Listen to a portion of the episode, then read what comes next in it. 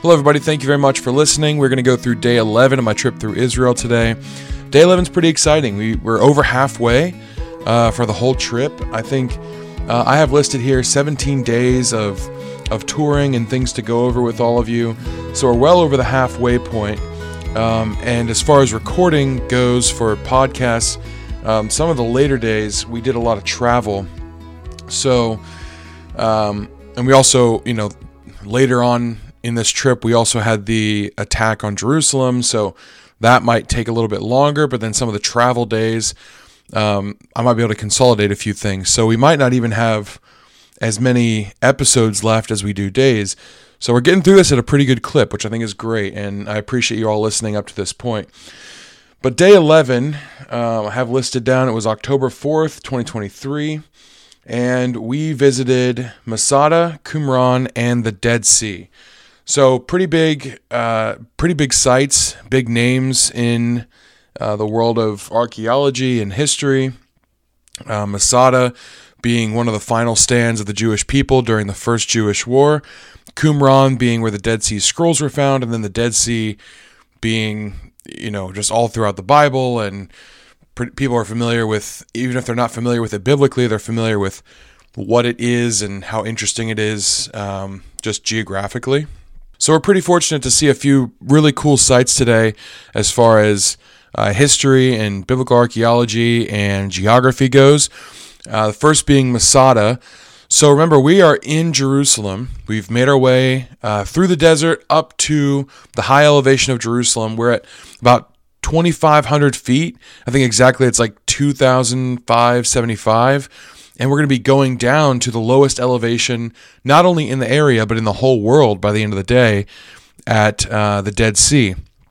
And Masada and Qumran are also pretty low. They're not the lowest in the world, but they are really low and they're they're near the Dead Sea. Uh, at least from Masada, you can see the Dead Sea all around, and Qumran's not very far from that.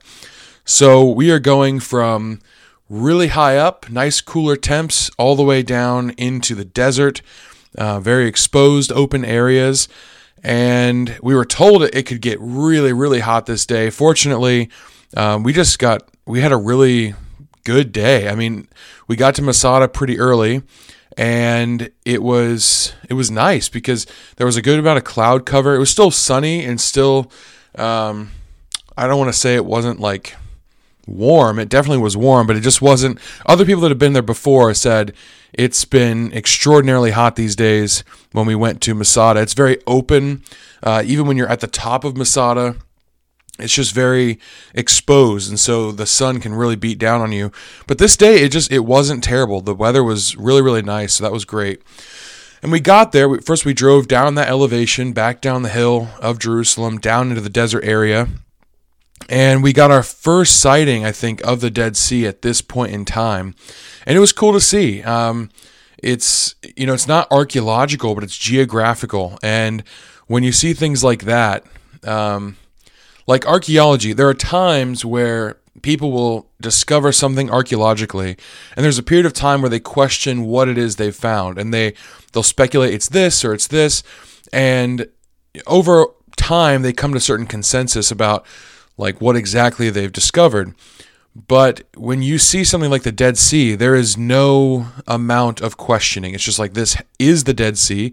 It has always been the Dead Sea. We have record of it being the Dead Sea and evidence right now why it's the Dead Sea. So it's just kind of cool because no matter what people want to question archaeologically or um, even if they don't want to question the archaeology, if they want to question the validity of the biblical account somehow, there are certain landmarks like the Dead Sea that you're just like, you can't really explain this away. Like, this is a very real place, and it's very clear that the Bible was written in an area that was familiar with this landmark. And so, uh, just kind of evidence and proof that nobody can take away no matter what's discovered archaeologically or historically. So, I think it was really cool to see and uh, I was excited to swim in it. Honestly, when we'll get to that at the end of the day, but we saw the Dead Sea and made our way along the coast to um, Masada. And for those that don't know what Masada is, essentially, like I said in the intro, it's um, the site of the final stand of the Jewish people during the first Jewish war. So this is around 72 to 73 AD. So imagine the temple fell in 70 AD. And so the I mean the Roman army is pretty tired of the Jewish people to the point that they are going to take even heavier control over Jerusalem to the point that they have no regard for the temple at all. They tear it all down. They I mean essentially the Jews are exiled from their own city and they have to flee. But there's still remaining uh, rebels, and so they flee out to the desert, down the hill, just like we did from Jerusalem, into the desert, and they're going to find some heavily defensible place. And Masada was one of these places. Um, for those of you that listened to previous episodes, when we went to Herodium, I talked about how Herod had built this, essentially this mountain out of nothing built this mountain, built an incredible fortress on the top, a palace as well that he could go and and stay. And it was somewhere that Jerusalem could see this mountain, and he could see Jerusalem just as a constant reminder that he was their ruler, uh, whether they liked it or not. And so a lot of the rebels um, during the third Jewish rebellion or the third Jewish revolt um, saw this place and they thought that's the place that we're going to take as our own. And so we're going to use essentially one of our enemy's greatest strongholds against him. And Herod was very much um, accused of being in league with Rome. And so a lot of the Jewish people couldn't stand Herod or any of the Herods.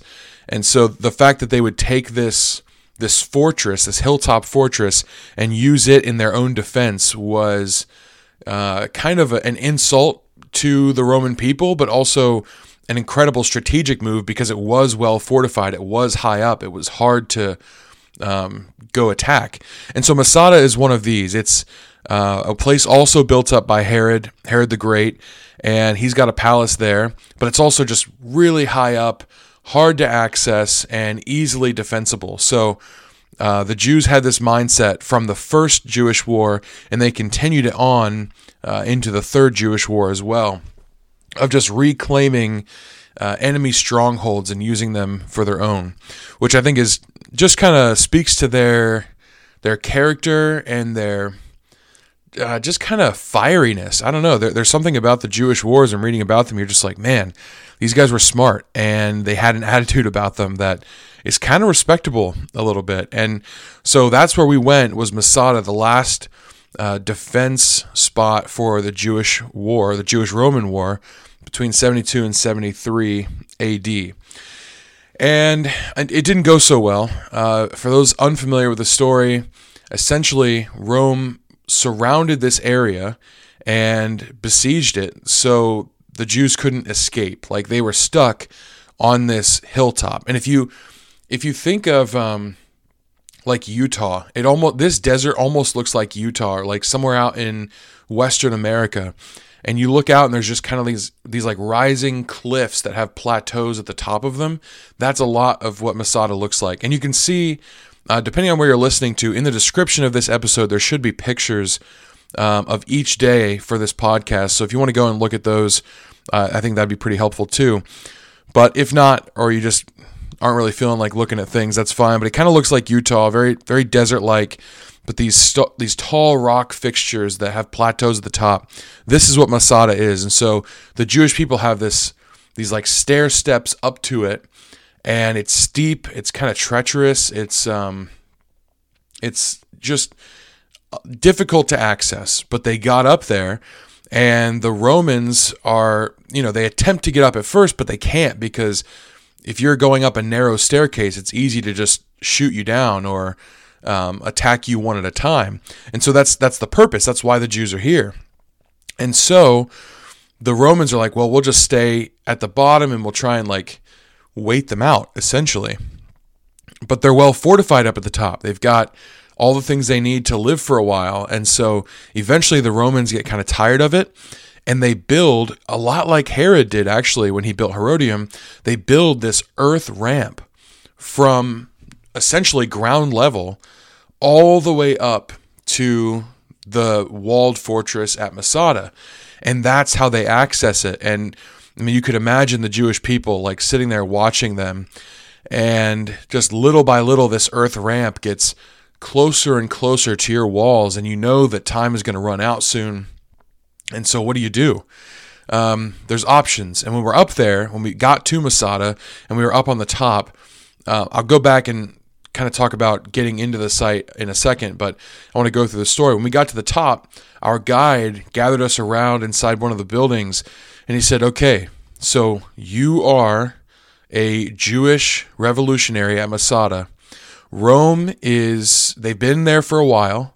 You've attacked some, they've attacked some, and you're still doing well, but they're building this earth ramp, and it's just a day or so until they reach you. And you know this. What do you do? Do you go ahead and fight? Do you surrender and hope that they're at least merciful to your wives and children? Or do you do what they did at Masada, which is they gathered together, according to the story, at least that Josephus tells, they gathered together, they drew lots, and the last person that basically drew the short straw would be the last one alive, and everyone kills themselves or they kill each other when it comes to like their families or their kids.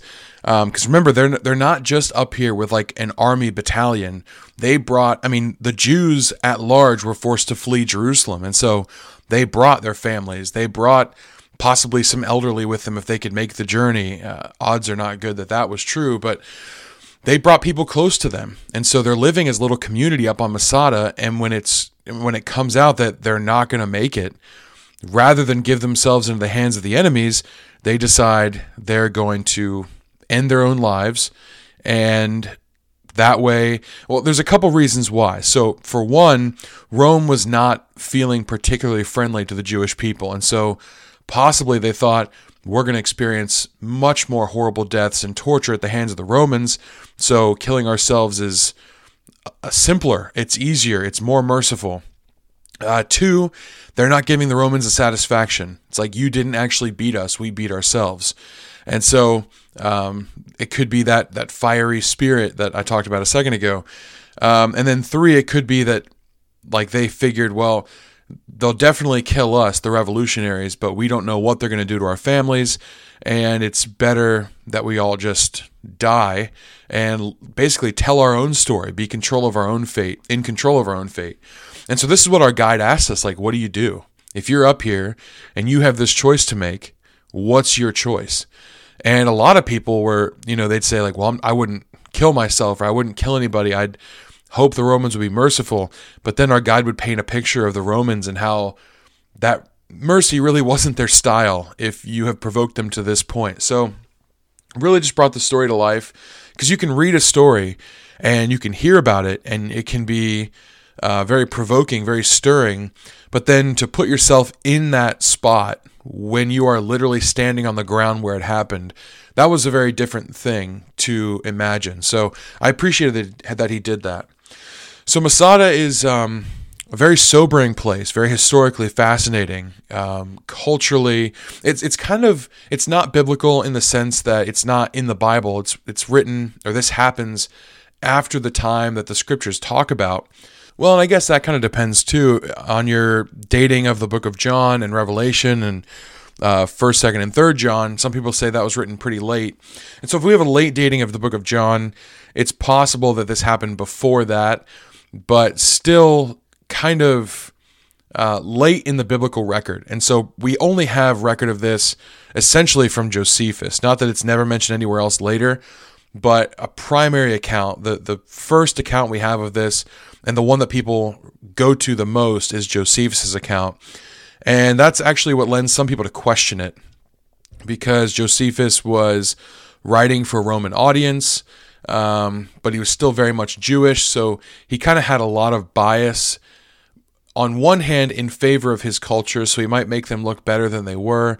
And on the other hand, in favor of the Romans because he's living under their power, protection, and authority.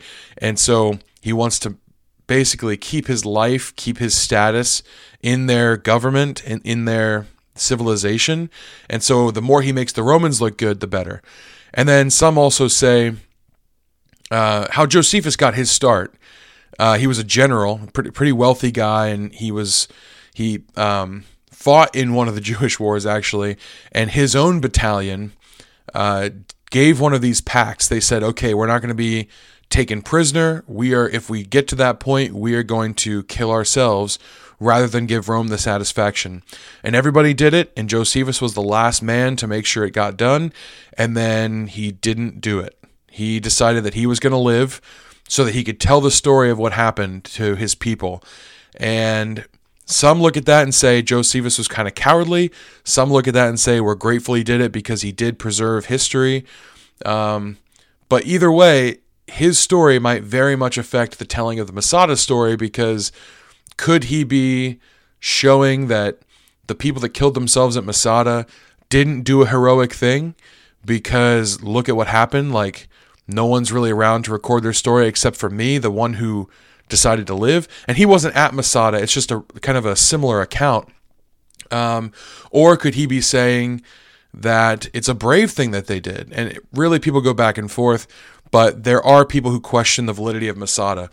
Uh, not often are those archaeologists because they've pretty well excavated the, the top of Masada and they see that there is good evidence for what happened there. But it's really hard when you're talking about the life or death of people at any given area because, archaeologically speaking, if you don't have evidence of suicide, then you can't really corroborate the story. And yet, the evidence of suicide would be really, really difficult to find. So, those bodies now would be indistinguishable from other dead bodies. And additionally, you have the idea that the Romans, after coming up to Masada, who were the ones that discovered that this had happened, um, they're not going to leave those bodies there as some sort of memorial. You know, they're going to get rid of them. They're going to do something with them. So the odds that you go to the top of Masada and find this community of people that had done this brave thing in defying Rome, the odds just are not good that you're going to find archaeological evidence for that. So I do think that it happened. I do think it's historically verifiable, but you just cannot look strictly archaeologically. You also have to look literarily. And I think if you do that, um, there's good reason to think that this was a legitimate event, especially when you have so many other recorded events uh, where this type of thing did happen. So I'm going to go back then and talk about when we got to Masada because there's a little bit to walk through there. Um, so we pulled into the parking lot went into like the visitor center area and we all got tickets. And the tickets were for this like sky tram this um, cable car thing they had that went from the bottom all the way to the top of masada. So we didn't have to walk. They call it the snake path. We didn't have to walk that crazy steep uh, stair line up to the top of masada. We could go up in cable cars. And that's great uh, if you ever want to go, it's not. It's very accessible, you know, to anybody and everybody. Uh, I was a little disappointed, though, to be totally honest with you. Um, there was something about I talked about in past episodes about climbing something yourself the way they used to, or just kind of feeling that sense of accomplishment that I really wanted. And when we got there, I didn't think to ask. You know, we're just, it's like you got a ticket, we're going up as a group. So I didn't really think to ask, well, can I walk up? A few people did in our group, and they did. They they walked from bottom to top up these steep stairs, and I was a little bit envious of them. Uh, not that it wouldn't have been difficult, but it just seemed like such a cool thing to say that you've done. But I go back to this this weighing of decisions in my head where it's like, okay, personally, I would love to walk up and it would be difficult. It would be hard. Our guide said that it could take like 45 minutes or so, depending on how quickly you go. And you might miss a lot of the tour at the top. So I'm weighing like, do I want to miss the tour at the top just to say that I've climbed it? And also, the people that decided they were going to climb it were quite a bit faster than I was. And so they might take 45 minutes, but I might take an hour and 10. Like, I don't know how much slower I'm going to be. I'm not sure how draining it's going to be. So I'm weighing all these things. I kind of regret it now, but hindsight's 2020. If I go back 100%, I'll be climbing to the top. And it looks steep, but it also just looks so cool. Like you see these people and there are very clear stairs. It's not like you got to find the stairs between the rocks. It's like, no, this is clearly a stairway, um, but it, it looks like part of the rock a little bit. And there's only certain places where you can see um, exactly where they're supposed to go. Now, when you're on the ground, I'm sure it's a lot easier to see this. But from the cable car going up, you kind of follow along this stair line, and you're like, oh man, like I'm not sure where they're supposed to walk right there. So I don't know. Next time, I'm definitely going up the stairs, but I didn't want to hold anybody up, and I didn't want to miss the tour. So, you know, you almost have to go a couple times to see and do everything you want. And I knew this going into Israel, so I can't be too disappointed. I think in the end I made the right call, but at some point I would like to go.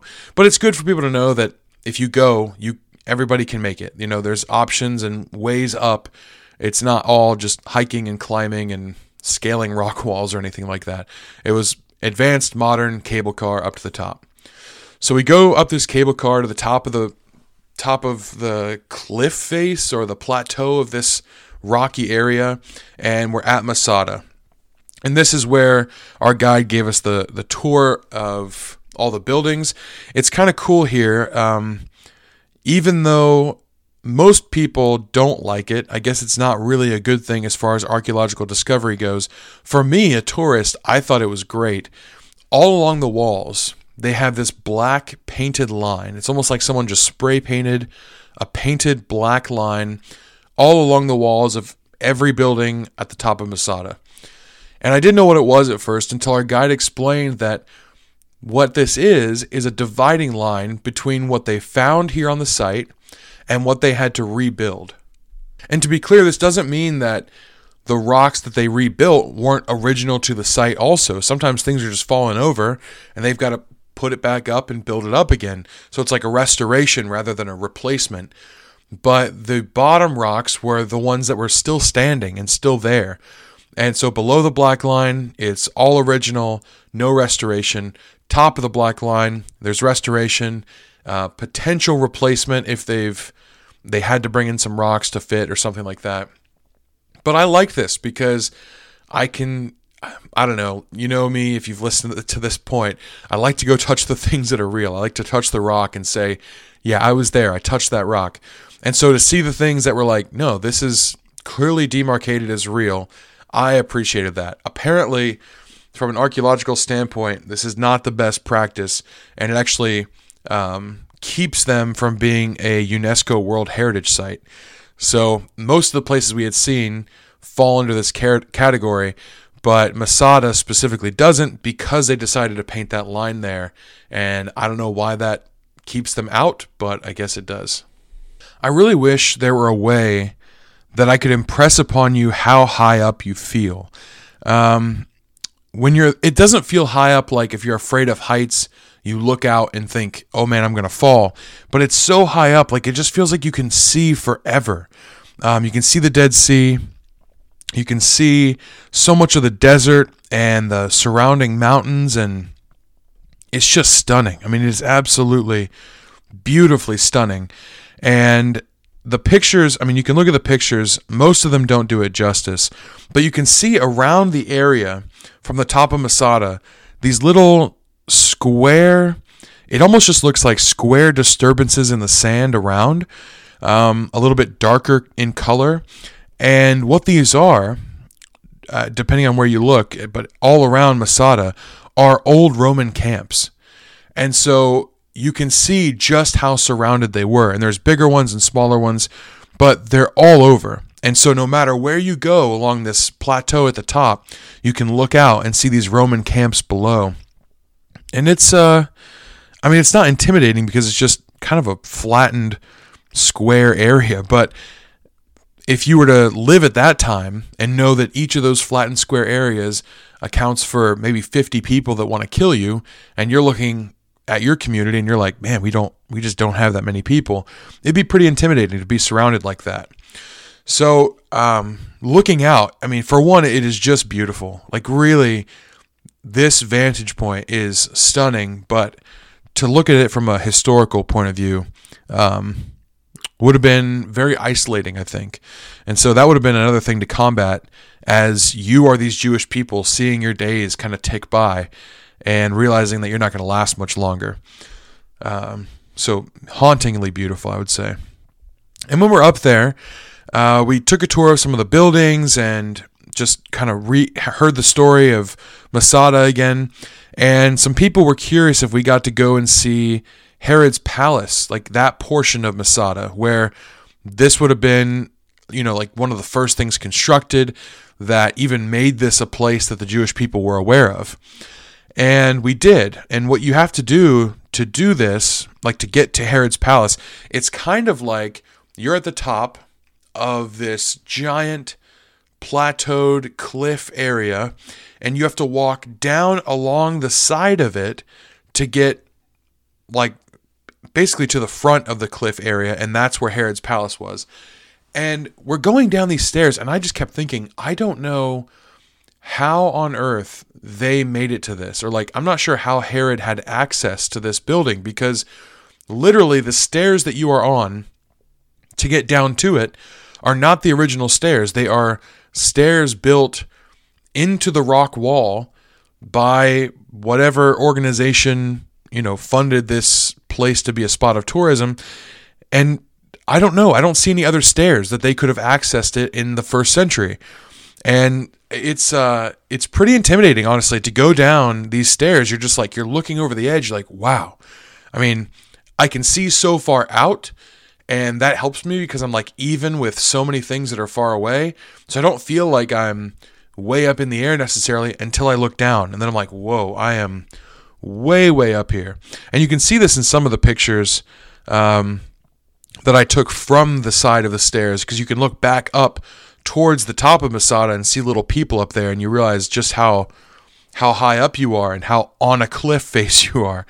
Uh, but we did this. We walked down these stairs, and for some reason, I'm not sure why, this was probably the most tired my legs got the whole time I was in Israel. There was just a lot of stairs down there, and um, going down wasn't bad, obviously, but coming back up, it was like, wow, that was actually a lot of steps. And so for some reason, it's not that we didn't climb other days. It's not maybe I was just more tired this day. I'm not sure, but I got I got pretty beat um, going down these stairs. And so we walked down these stairs and around the side of this cliff face over into Herod's palace area. And it was pretty cool. I was glad to see it because other people who are in our group that um, had been to Masada before didn't have an opportunity to see this part of it. And so it was cool to like on my first try, you know, my first visit, see the things that people didn't get to see the first time. Um, and they, I was glad they got to see it too. And you get down there, and it's there's like a large cylindrical building built right into the cliff face, and you are in one of these rooms just before it. And there's pillars all around the room. Obviously, it's open to the air now. It's not like a closed off building, but you can see kind of the outline of this palace built right into the face of this cliff at Masada.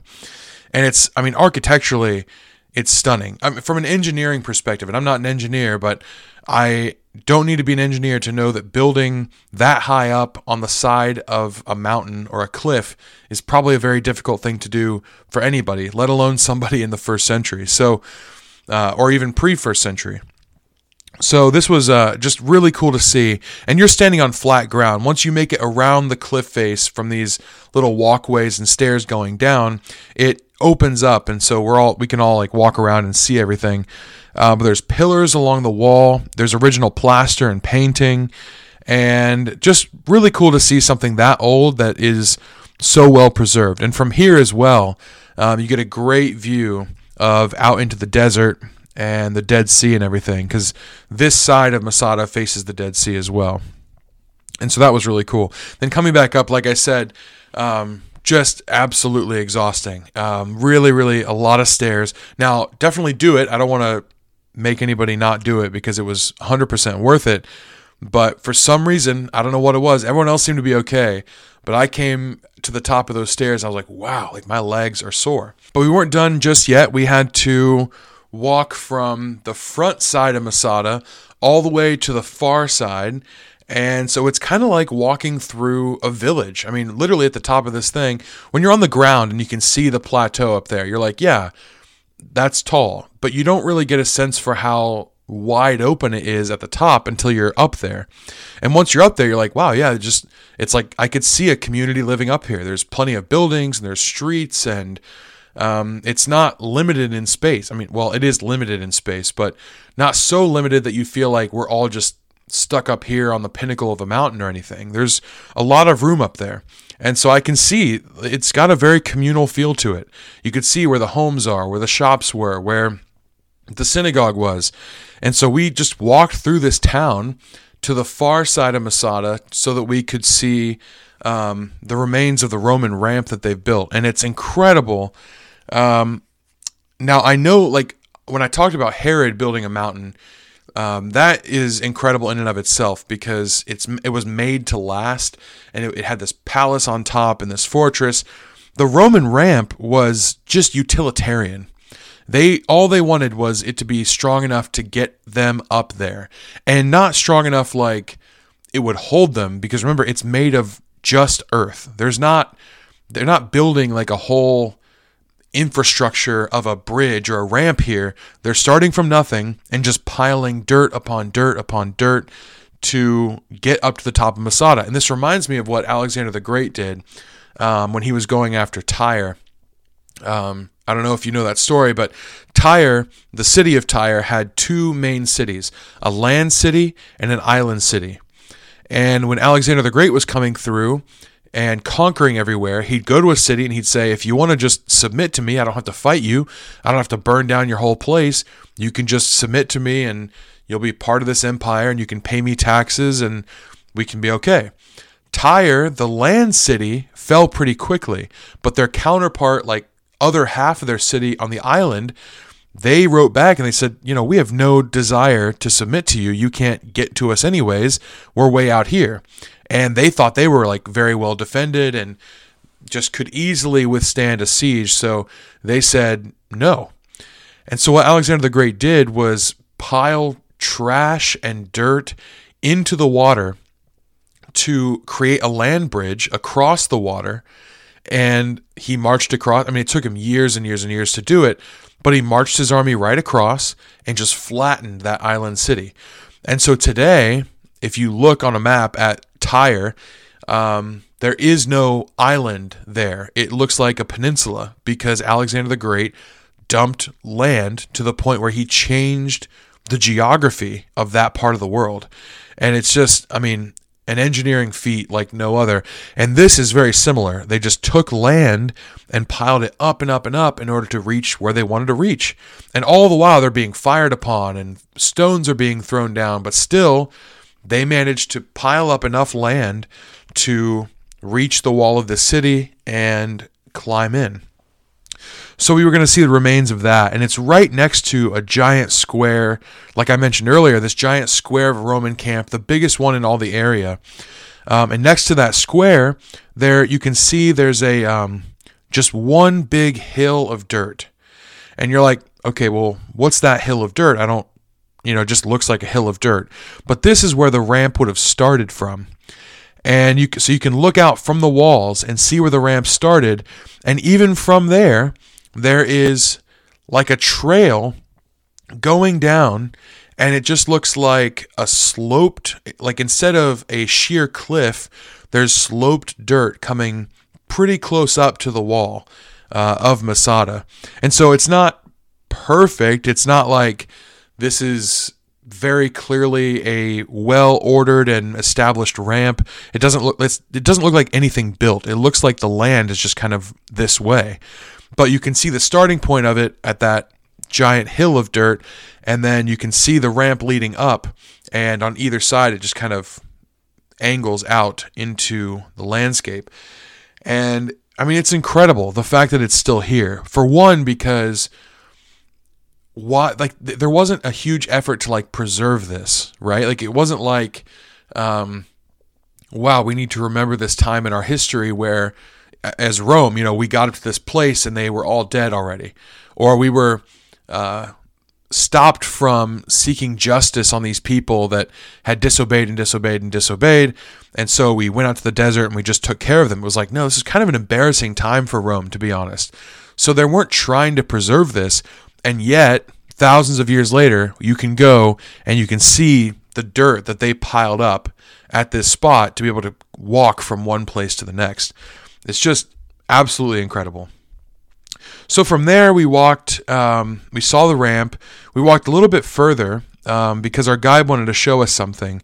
And there's this place, um, when you get to the top of Masada, um, I'm going to try and lay it out as best I can. You get to the top of Masada, and uh, Herod's palace is at the front side of this cliff. Then towards the back, if you are like just walking straight towards the back of this city, there's the ramp over to the right back, and then where we went next was over to the left on the back. And we saw some pretty cool things. They even had um, like pigeon coops, I guess, where they would just keep pigeons. Sorry, not pigeons. They were doves. They would keep doves there. Um, it's Jewish people. They're not keeping pigeons. That's unclean. But they, they would keep doves and they would keep them. Some people ask, like, would do they keep them like for messages, like sending messages back and forth? That would be pretty cool. Um, but they didn't. At this point, that was not really a thing, but they kept them for food as well as fertilizer. I guess dove poop was really good for fertilizer, so they could even grow crops up here, which is pretty impressive. But We walk across this wide open town uh, to the far side, the left side of Masada, and we were facing kind of another cliff face um, from a different elevated point. So almost like us, if you were to look at what Masada is, as far as that cliff and then plateaued area, there's another one uh, on the other side of it. And so we were facing that. And there, I mean, there's all kinds of um, mountainous, rocky places in this whole desert area. But there's just another one next to Masada, not quite as flat. Obviously, there's nothing built up there, but it's still just like a beautiful rock formation. And we stood there on the side of the city and he had us yell out something so that we could hear the echo back. And I mean, I've heard echoes before, you know, it's, I feel like, I kind of felt like I was a six year old, you know, he's like, all right, we're going to hear our echo now. Everybody, what should we yell? And I'm, I'm like, yeah, yeah, yeah. It's, I mean, I get what an echo is. We had to walk all the way here to hear an echo, but I will say it was probably the coolest thing. Uh, I mean, it's the coolest echo I've ever heard for sure and it was just so. Um, I included a video of it in the pictures if you want to look at it there. But basically, and it's really grainy. I'm sorry. In my on my phone, it's not, but when I uploaded it, it got really grainy. But what we did was all of us at the same time yelled out as loud as we could the word shalom. And normally in echo, you know, it's like you yell shalom, and then you hear it kind of back to you, and it just kind of descends. It's like shalom, shalom, shalom, shalom. This was totally different in the sense that we yelled it and a full like second and a half passed before we heard anything. And then suddenly it felt like it almost seemed like someone else was yelling it back to us like a whole second and a half later. Like we had yelled out and then they had heard us, this army of people. They had heard us and then they yelled it back. That's what it felt like. And it, I mean, everyone got chills. So it was really, really cool. Uh, I hope you can hear that in the video um, if you want to take a look at it. So that was Masada. After this, we just kind of walked back and we underestimated how far we had to walk back because, again, from the ground, Masada just looks like, yeah, there's a plateau up there, but when you're up there, it is a pretty wide open, sprawling platform uh, with a whole city in it. So we had to walk back across this city, find the entrance, and we got back on our bus. So from Masada, we had a pretty short drive probably just about 10 minutes along the Dead Sea to get to Qumran. And it was a little bit past the Dead Sea, so I don't think we could quite see it from where we were. Um, but we were still in this desert area, still the beautiful rock formations, the same type of rock formations, honestly, as Masada. And you just kind of see it as this wall of beautiful high elevation, um, various colors in the rocks, a lot of oranges and browns. And so we're driving along this until we reach another visitor center. And Qumran is interesting because it's not like you're going to this place and then seeing ruins or like there is a visitor center, but then when you leave that visitor center, you're just kind of walking out into an outdoor space where you can look up at these rock formations to see caves. And so there's not a lot to walk around and see or do or interact with, or there's not a lot of things to read like uh, plaques or signs indicating what things are. It's just you're walking through the visitor center so that you can go and see the caves kind of far off.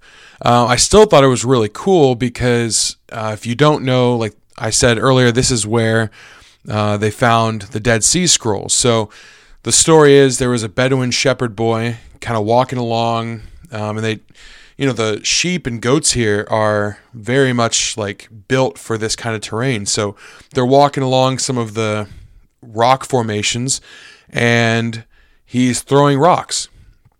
You know, that's what I do too. If I was a kid on a walk, like I throw rocks. Even now, I go on a walk, I like pick leaves or little berries and stuff or crab apples and just like toss them at things along the walk.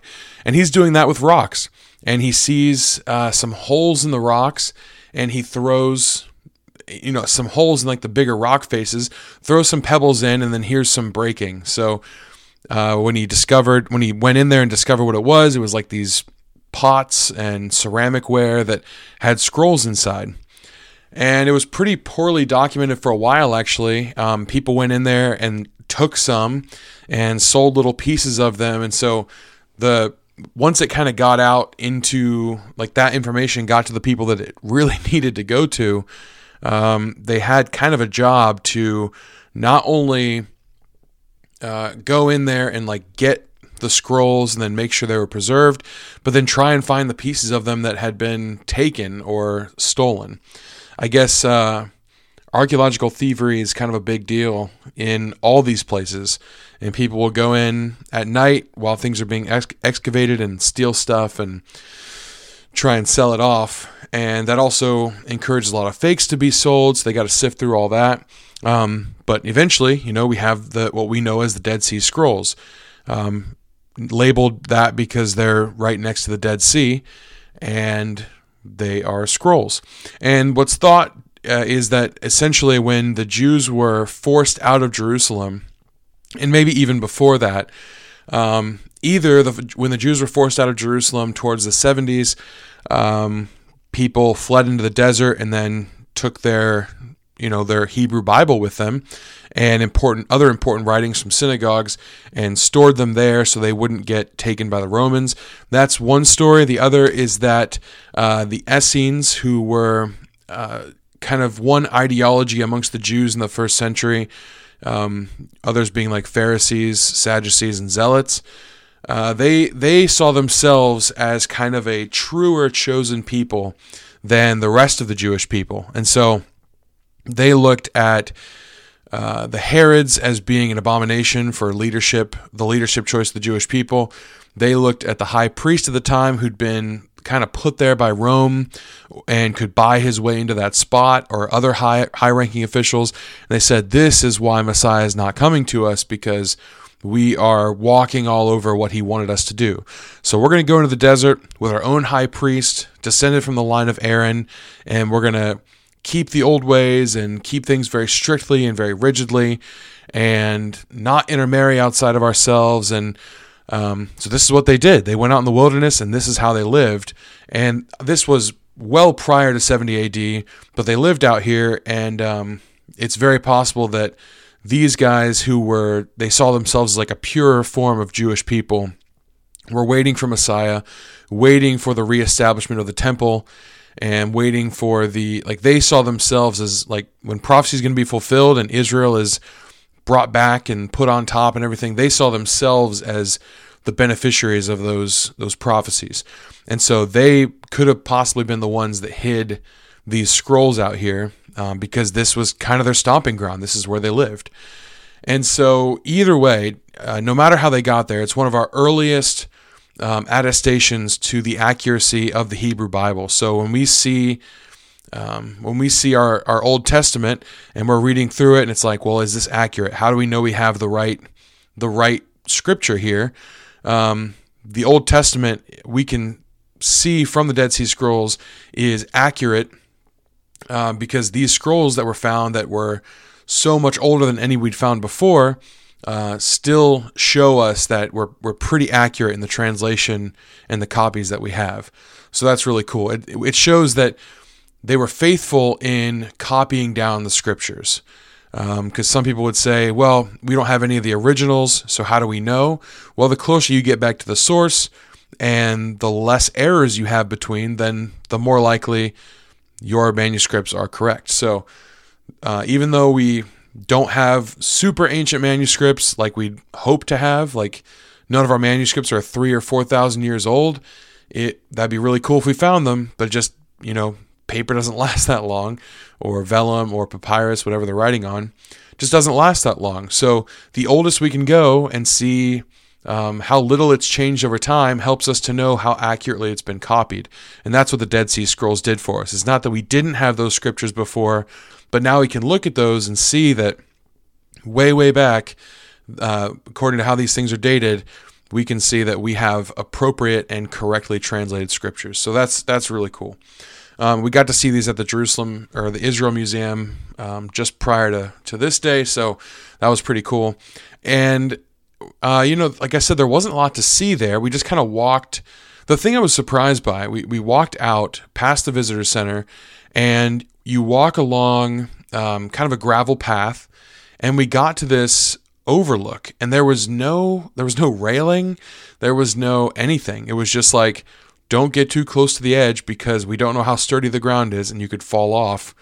And so, if you look at the pictures I have of um, like where we're at you can kind of see it in the pictures where I am. I'm standing on like some some less like um, some smaller gravel, and the caves are behind me. But where the ground ends, kind of maybe like 15 to 20 feet past me, that's just like a really steep drop off. And so um, it was kind of kind of bizarre. And you know, some people still tested the waters; they got a little bit close, and even our guide, which I'm I was amazed constantly at how little shook them. Like we'd be in a place that um, seemed a little more sketchy, or like I don't know, something would happen, and the guide would be like, "Oh yeah, this is just kind of how things go." Like they seemed to have no fear of anything really. But then people would get too close to that edge, and the guide was like, "Uh, maybe." Like, please come back because we not only could you fall off because you're misjudging your step, but or you turn around and take a picture and don't realize how far back you've scooted but also the ground might not be as stable there. So uh, that was kind of wild, but it was beautiful to see the cliff faces and the caves and everything.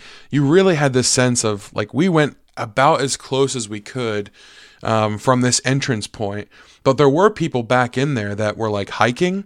Um, it's just it's not really easily accessible, so you can go back in there. I'm sure you could take tours that would take you back towards there it'd be really cool to be able to go and see inside the caves. But our guide was saying like you're really not missing a lot. Like you go in, it's like, okay, I've climbed up here and now I'm in a cave. And they're not like really deep caves. There's nothing to really explore. It's just these are the caves where they had these um, these this pottery with scrolls in it. So it's cool. It would be cool to climb into just to see and say you did it.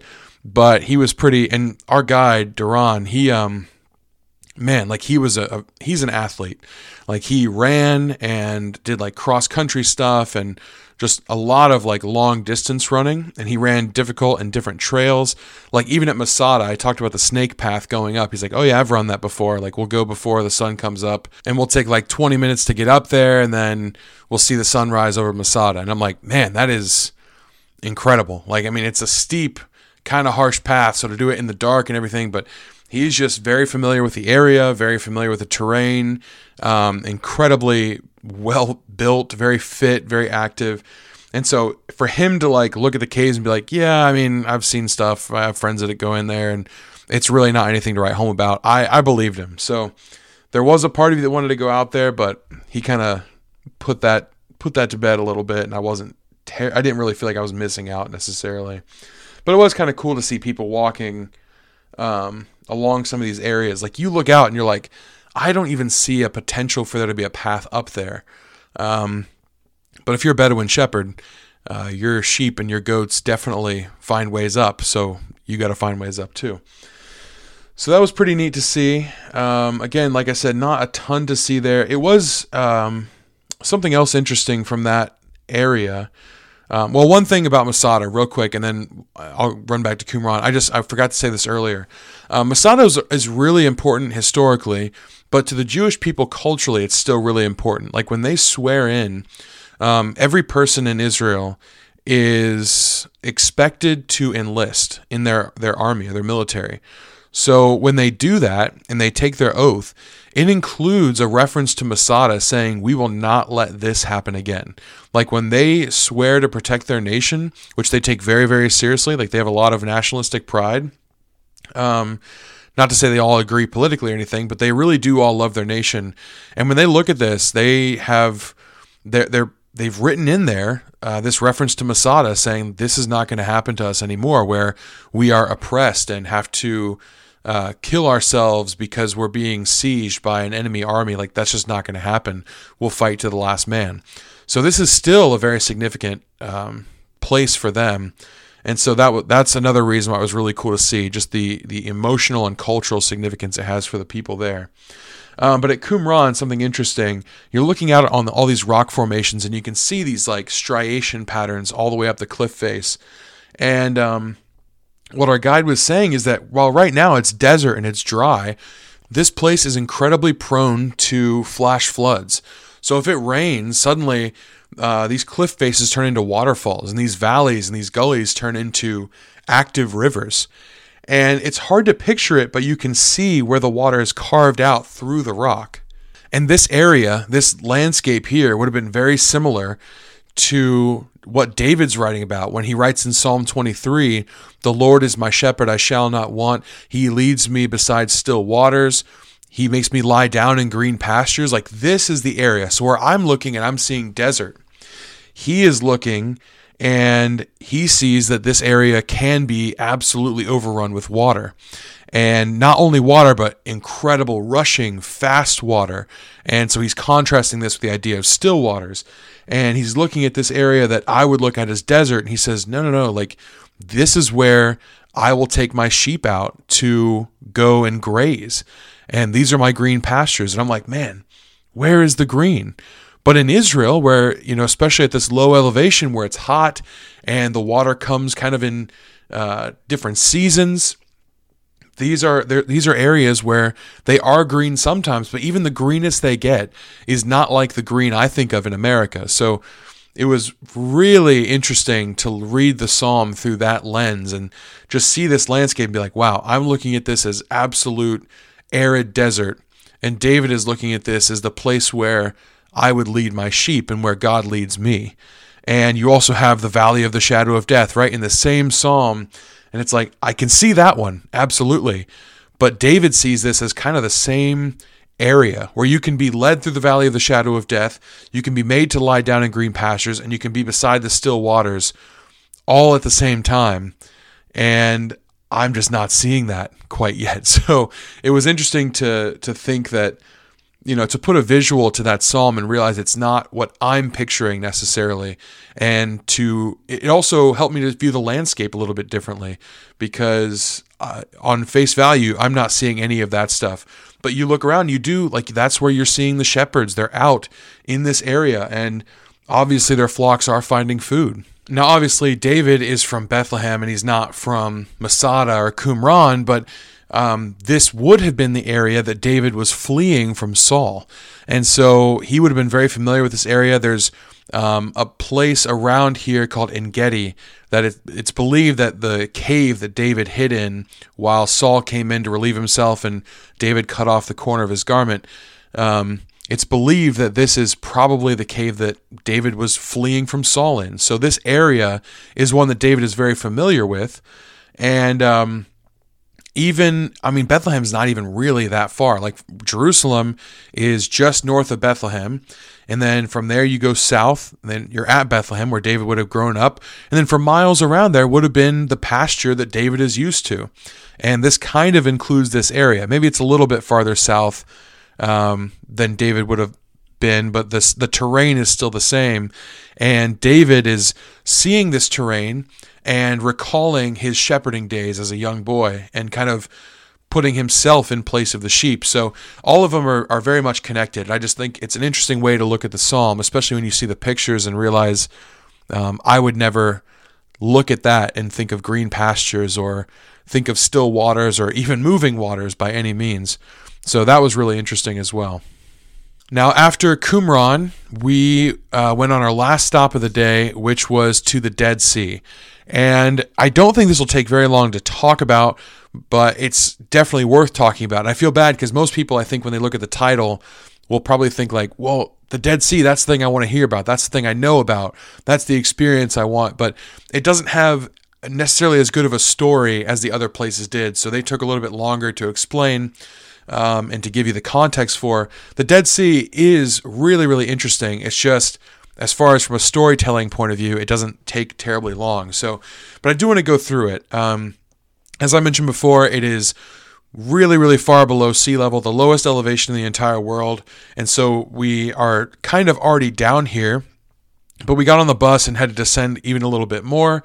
And then once we got to the parking area where um, there's like several places. It's not like going to the beach and you can just go kind of anywhere on the beach you want. It's like there are specific places where they have marked out where you're supposed to kind of get in. And the reason for this is because the Dead Sea right now has um, receded quite a bit from what it used to be. Uh, the levels are way far down. And even to the point where when we're, we're at Masada, looking at the Dead Sea, you can see a strip of land right through the middle of it. So now there's a northern basin and a southern basin. And a lot of this has to do with um, the mining of minerals that they do at the southern basin of the Dead Sea. There's, I mean, there's a lot of minerals in the Dead Sea that are great. People use them for like skincare, and they're using a lot of like lotions and body oil, stuff like that. So you'll see uh, factories for this all along the Dead Sea, and they sell them in about every gift shop. And uh, so this has really, really depleted the water in the Dead Sea. Because you'd think, like, well, what could possibly make the water level of the Dead Sea go down? It's so salty that they're not going to like use it for water necessarily, and that's true.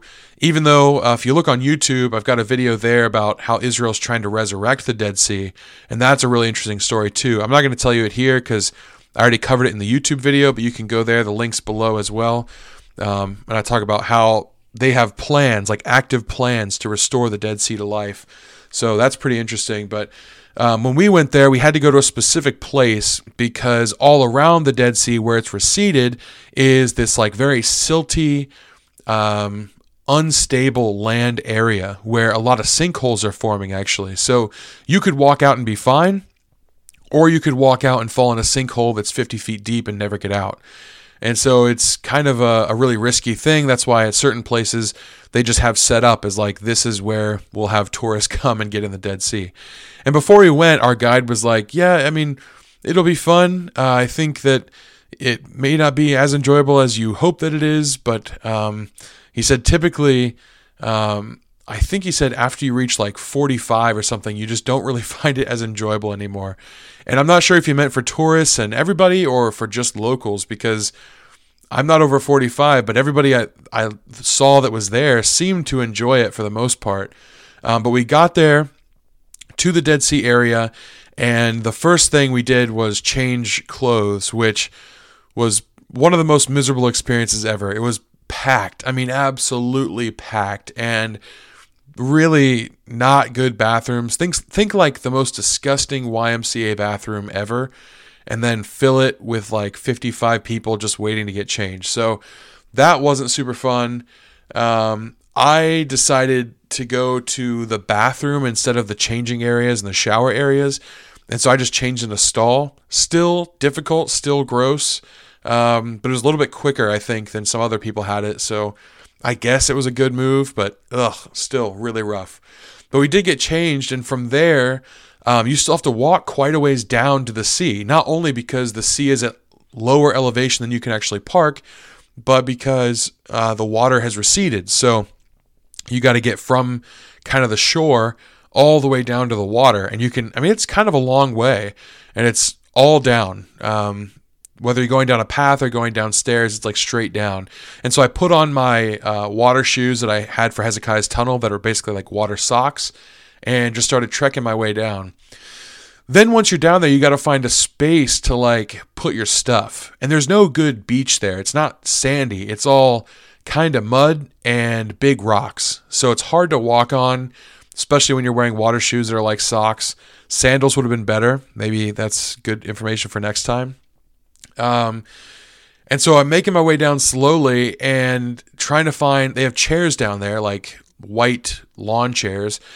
And I'm trying to find like a place to put my stuff where it's not going to be stolen so I can get into the water. Finally, find a spot where there's someone there that isn't going to get in the water, but they wanted to come down and see it. So that was great. I was really appreciative of that. And we go down to get in the water. Now, to get in is really strange.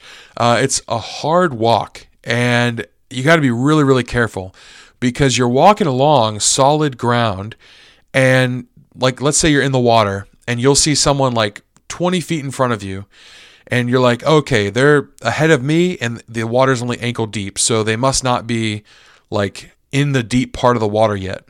And then suddenly you take a step, and boom, you're down, and the ground just like gave out and you're suddenly knee deep in like this muddy silt and you got to pull your foot out and so everyone everyone that goes in everywhere you look is like falling down because you don't know where the ground is going to give way versus where it's not and my dad actually went down he like really really skinned his knee bad and that was horrible because it's so salty that it just burnt the entire time and he's still got a like a scab on there from that time, even now. And I'm recording in January, so it's been months. Um, but he he gashed his leg really bad, and other stuff like um, even like I had gone through Hezekiah's tunnel and my shoulders like scraped against the side of the wall. Never opened up, just scraped against the side of the wall. But now going into the Dead Sea, I could feel it like irritating it and burning it. So just incredibly, incredibly salty. And you know this, but experiencing it is a little bit different. Um, so, but finally, you make it out far enough where the ground gives way and you are like maybe up to your belly button in water or so.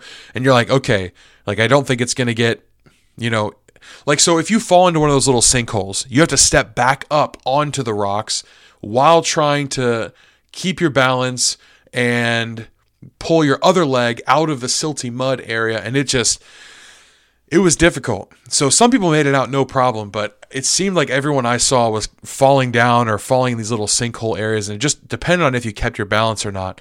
On my way out, I did. On my way back in, I did not. Um, but it kind of reduces everybody to like infants. Like they're all walking along, and boom, they're down. And there were some old people in there, so I'm glad everyone made it out safely. But it's kind of a treacherous walk to get into it. Then once you're in it, our guide was telling us he's like it's a lot like swimming in lukewarm chicken noodle soup. It's kind of thicker than water somehow and a little bit filmy. And so you definitely want to shower afterwards. And he is absolutely right. That's just like what it was. Um, but it was cool. I mean, you're in there and you're like, like my dad would, he'd float and then he'd be like, wait, I want to get back up. It's not like you can't stand in it. You can. It's not like it just tips you over. But if you decide to float and lay on your back, it can be hard to get back up. So I had to tip him a few times to to get him to stand back up. Um, but it was fun. It was just kind of cool to like be in there and be in the water and reflect on the day and reflect on where you are and look around at the scenery and people watch. Oh man, such odd and interesting people all over there. Um, and the other thing people do there is they put mud everywhere because this mud, I guess, is is made up of the same minerals that they're mining um, for all the skincare stuff. And so you've got people all over with just mud all over their whole bodies, just absolutely slathered on. So we did that. I have a picture uh, in the file there that you'll see if you look. Um, just I just covered my whole face in mud, and it was kind of cool. Um, definitely burns a little bit because you're pulling up handfuls of this mud, but there's also like rock salt in there. And so it's kind of grainy and smooth. Like when it, if it's just mud, it's so smooth. And if it's salt in it, then it's really grainy and kind of grinds on your skin a little bit and doesn't feel the best. But it's still it's just something you do when you're there at the Dead Sea. So we were there for a while, floated for a time, and then made our way back in.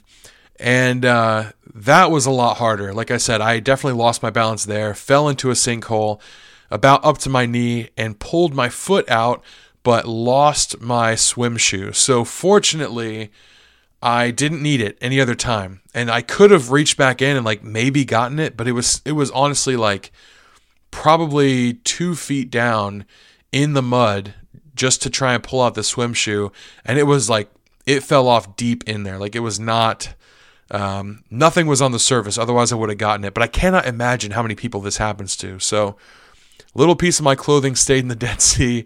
I'm not sure if they'll ever get that out of there. It'll be thousands of years from now. They'll find it fossilized and think, what in the world? They must have had giants here because I got big feet. So that's what we did uh, at the Dead Sea, and we climbed our way back out. They had showers down there, and it wasn't until uh, like we walked back up the hill after showering. I got some rocks from down there. Got a little bit of mud in, in the Bible where uh, it talks about the Salt Sea. There's uh, there's two words for it in the Bible actually. The Salt Sea. It never actually calls it the Dead Sea. Um, the other one is Arabah, which just means like bitter.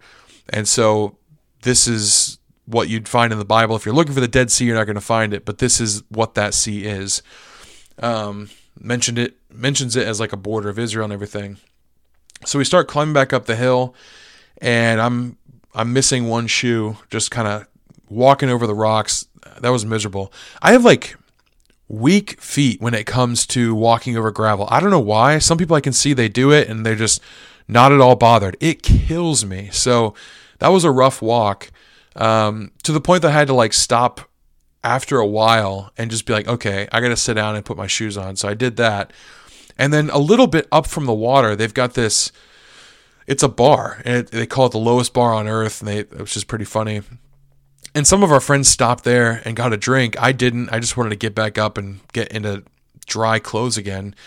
But apparently, at that bar, they've got bathrooms, and so all of us that saw that were like, oh man, we wish we would have changed there instead of the disgusting sub level YMCA bathroom that they have up at the top. But um, we didn't get, we didn't know that that was there until after we got back on the bus and people were like, hey, do you guys notice they had a bathroom there?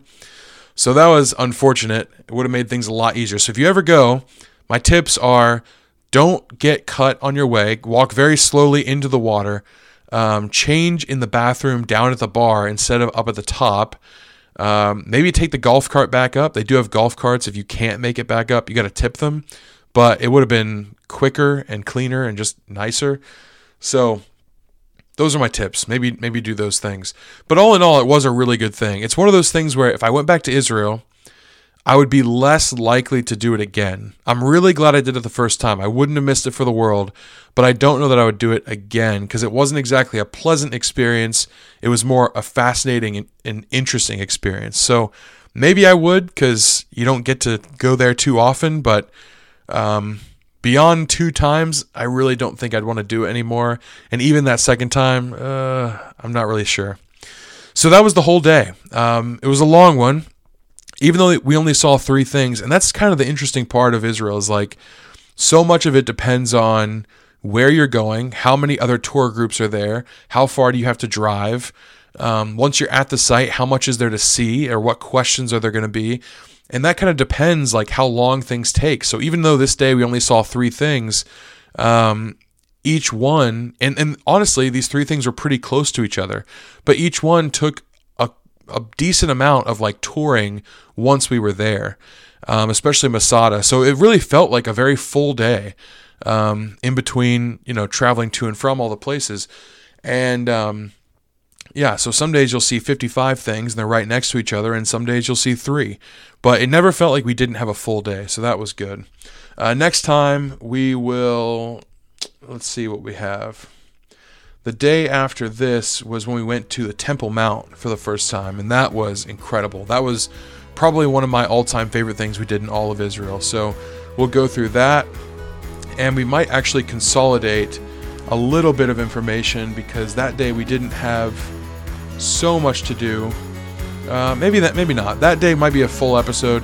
The day after that was the seventh day of the Feast of Tabernacles, and day 13 and 14 were a little bit um, there was just less to do and less to see, so we might have that be one full episode. But day 12 should be its own episode, so I hope you're looking forward to that. We got the Pool of Bethesda, uh, Shiloh or Shiloh, and then we went to the Tower of David to see a light show. So we'll talk about all that next time. Thank you guys very much for listening.